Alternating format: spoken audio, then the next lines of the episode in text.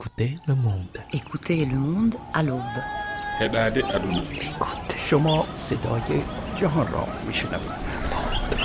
Qui sont les autres?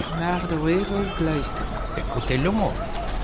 Au moment où l'on se réveille dans une capitale, comment l'autre commence-t-il sa journée dans un petit village? Quel bruit fait le monde à son réveil? À Madagascar, en France, au Sénégal, au Niger? Écouter le monde à l'aube, c'est écouter les cloches des 6 heures à Paris, la première prière du jour à Dakar, les cris des animaux au bord de la rivière Mikrou, les chants des oiseaux d'Andaladok.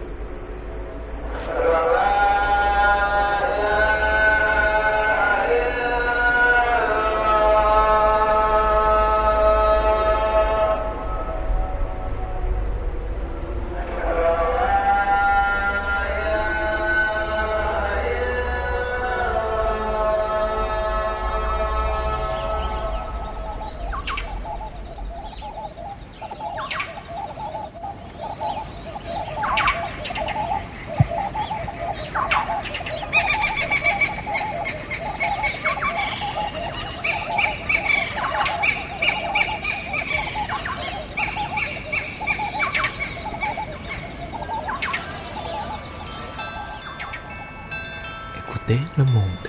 La vie sonore de chacun, à chaque endroit.